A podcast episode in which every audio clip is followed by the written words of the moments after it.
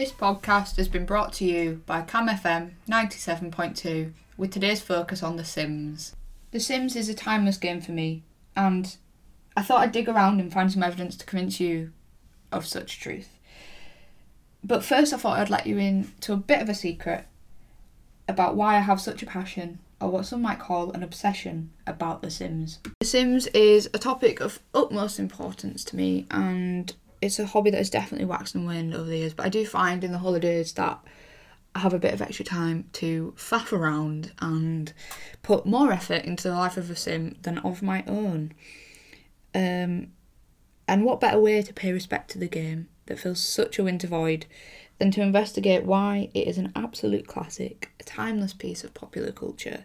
And so throughout the course of this episode, I hope to make it obvious why Sims has become a large slice of pop culture through educational, up-to-date editions and entertainment for the player to live vicariously through The Sims. Now, for anyone not in the know, The Sims is a character creation, house-building game. You know, you've got these little quests. Um, you essentially take the sim from birth to death. They have lots of career options, lots of hobby options, lots of dressing options, ways of manipulating the friendships and the relationships um, and daily interactions of the sim. Now let's dive in with a little bit of history. So Sims four has been available since twenty thirteen. Um, it's the most up-to-date version of the game, but the first Sims actually came out in two thousand, making it literally older than me by a year and a half. So, you know, it's been around a little while now. Um, Sims two made the original go from two D to three D models, so, you know, that's a big... Big upgrade there. There's also The Sims Mobile, so the free play on App Store. Um, yeah, it's it's come a long way in those twenty or so years. So where does the inspiration for this game come from? Well, game designer Will Wright was inspired to create a virtual dollhouse after losing his home during the Oakland firestorm of nineteen ninety-one.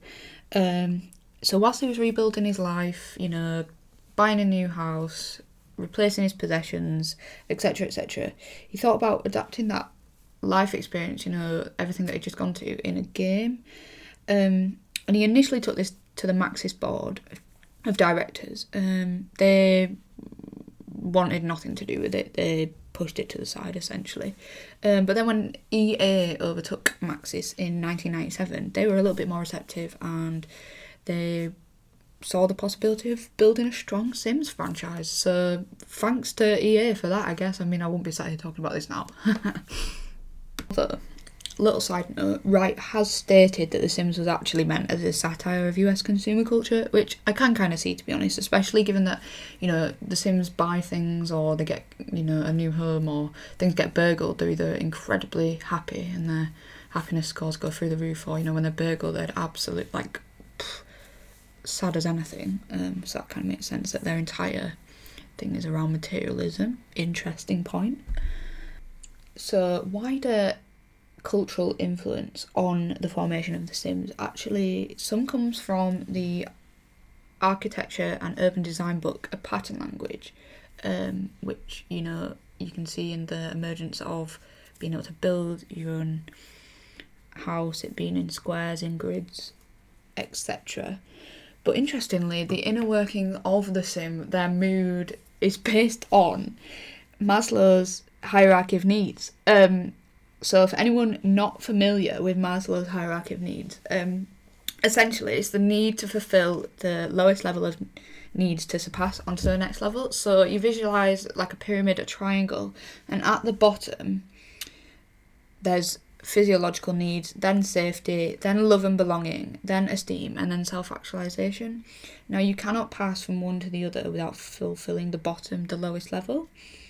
And so they took this idea into Sims, and the sim has multiple goals to achieve. But if they haven't eaten or drunk or gone to the toilet, you know, fulfilling those physiological needs, then the sim will just stop what they're doing and carry out that action. So, you know, they're on a treadmill, you have ignored all day that they need to go to the toilet. They will just stop what they're doing and pee on the treadmill. So, you know, You can see where the hierarchy of needs come into that, even though it was a bit of a wild stretch when I first started talking about it. Essentially, these little computer humans are better at practicing self-care than most of us, and maybe we should take a leaf out of their book. Some notable additional features of Sims four is that there's paid time off, family leave options, you know, none of that girl boss, gaslight, gatekeep, maternity leave. You know, The Sims, it's a little bit more reflective of real life sometimes. Um, I can't believe this one. Apparently they didn't have basements before. You know, to me that is a staple of a U S home. Um, so yeah, can have a cellar or a basement now. Um, swimming pools. Uh, I don't know if I'm the only one. I mean, I can't, surely I can't be. Favourite task as a child on playing Sims? Removing the steps from the swimming pool, watching the Sim drown. Now, I might be friends with a bunch of absolute weirdos, um, but nonetheless, it was bizarrely entertaining, and I have seen content creators on YouTube, et cetera, doing a similar thing. Also, the kleptomaniac trait emerged with Sims four. So, this is the recurrent inability to resist urges to steal items that you do not need or have little value. Essentially, stealing things just because you can and just because they're there. They also added the toddler life stage. Now, to me as a psychology student, this seems wildly important. Not sure how they went from like an immobile, altricial baby to like hopping on the school bus and getting A pluses. So, you know, you can tell that men were involved in this and didn't notice that a key developmental stage was missing, but it may just have been a gap in the programming. Um... An inability to fix this until Sims four. There's also, as a keen photographer, there is a photographer trait now. So, you know, Sims can be snapping them pics. Um, weirdly, also, the addition of fingernail and toenail colours. You can know you can select that for the Sims. More expansion packs, more emotions, more personalities. Um, yeah, so I think it's clear how it stays relevant by adding bits here and there. Some people started playing in the two thousands, will still be playing now, but the game has been keeping up with the Kardashians, so to say. It's picked up new generations of players, um, and other games might not do that. You know, they might re- ride with the same crowd. Loyalty is nothing to be ashamed of. You know, got to be loyal to the O G Sims fans, but you don't want to fizzle out too soon, and I think The Sims, you know, is not afraid to try new things, um, and staying relevant is just as much about the money as it is about, you know, the subjective achievements of the people who were designing this game.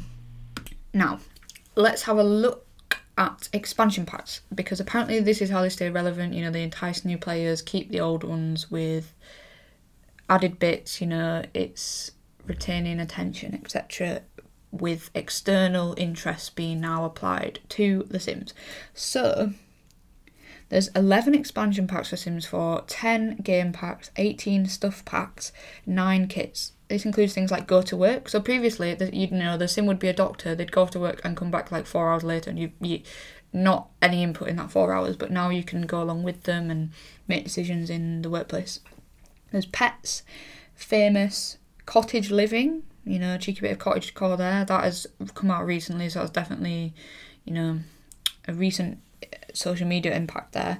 There's also, interestingly, Discover University. So, you know, Sims can now go off and get a P H D and be sometimes more qualified than the person sat controlling them. So, you know, they can unlock extra careers from this, um, and you're more involved in the passing of the Sims day and ensuring the Sim is not just, you know, you're not doing the one hundred babies challenge that I think a lot of the content creators do, where you just try and pop out as many children as possible. You know, now they're going to get the P H D.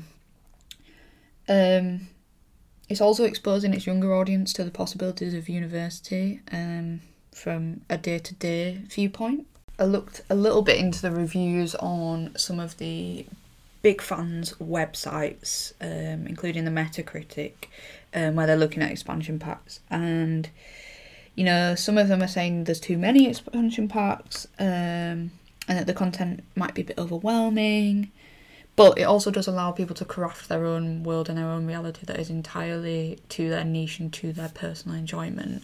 and it being a totally different game, but also exactly the same on the outside to other people's experience. Some of the expansion packs, however, tend to be a little bit of a flop, but again, that just shows how they're staying relevant, because they'll trial and error, trial and error, um, and improve things and redo some of the expansion packs. One I find a bit ironic and quite meta is the eco lifestyle expansion pack. So, you know, you're making Sims live an eco lifestyle whilst you're sat on a computer wasting energy. You know, you've got your computer, you've got your light, all this energy going out, and, you know, your Sims using reusable Tupperware and turns the heating off and puts a jumper on. Like, bit bizarre, but nonetheless educating their audience in a subconscious way, I guess. Now, what is something that exists in the twenty-first century if it doesn't have controversies? So, one of...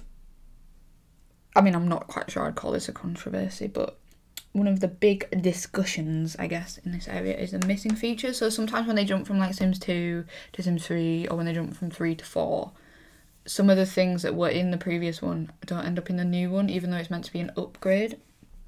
Um, and then people, you know, accuse them of being too capitalist because they'd strip things down and then ask people to pay for expansion packs that then include those things. Um, another controversy, apparently the Star Wars game pack was just terrible, and apparently, you know, people were surveyed as to what expansion packs and et cetera they'd buy again, and Star Wars came at the bottom of twenty-one different suggestions. So not great.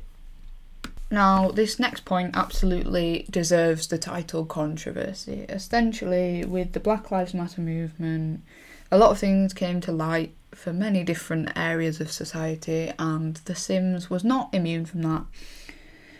Um, essentially, they did not have enough darker skin tones. You know, the variety of skin tones was quite lacking, um, and this was highlighted on The Sims Sparked, which was a re- reality T V show in the States where um, Sims content creators were battling against each other under certain tasks on The Sims, and The Sims then responded to this criticism by adding one hundred plus new skin tones in December twenty twenty. Um, but the fact that it, you know, they've been around since two thousand, and it took twenty years for them to add more than like one or two dark skin tones is outrageous. You know, they, it's attracting a certain audience in the respect that if the skin tone for somebody is not there, they're going to feel a bit excluded, and they might not continue playing it, or they might not even choose it in the first place if they've heard about this. So let's do better. The Sims has quite a wide-reaching aftertaste in popular culture. So, for example, The Sims Sparked that I was just talking about had twelve contestants um, creating characters and stories following the challenge's themes and limitations. Um, and then it was judged by a panel of consisting YouTube personality stars.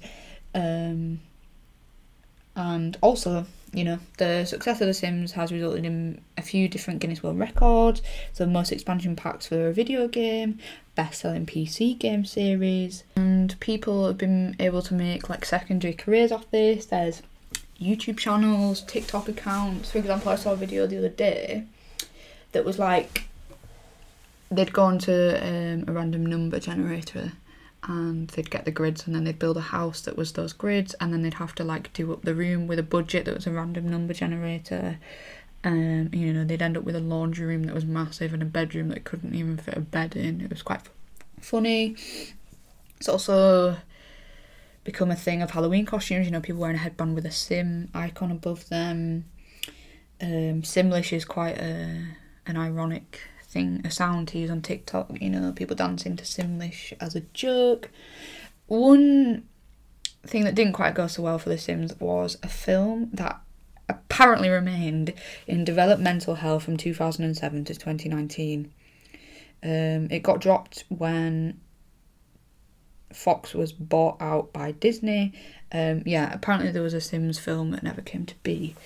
Um, One other popular culture, can you call it that? Probably philosophical culture. Essentially, there's a theory that we all live in a computer game, something like The Matrix, something like The Sims, and it's called Roko's Basilisk.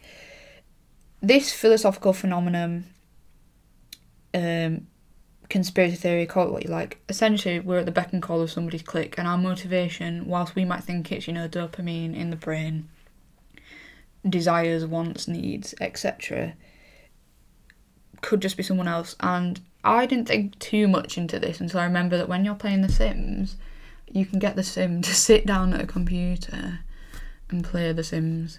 And so it could just be a constant, infinite regress of Sims getting Sims to play Sims in a Sims game.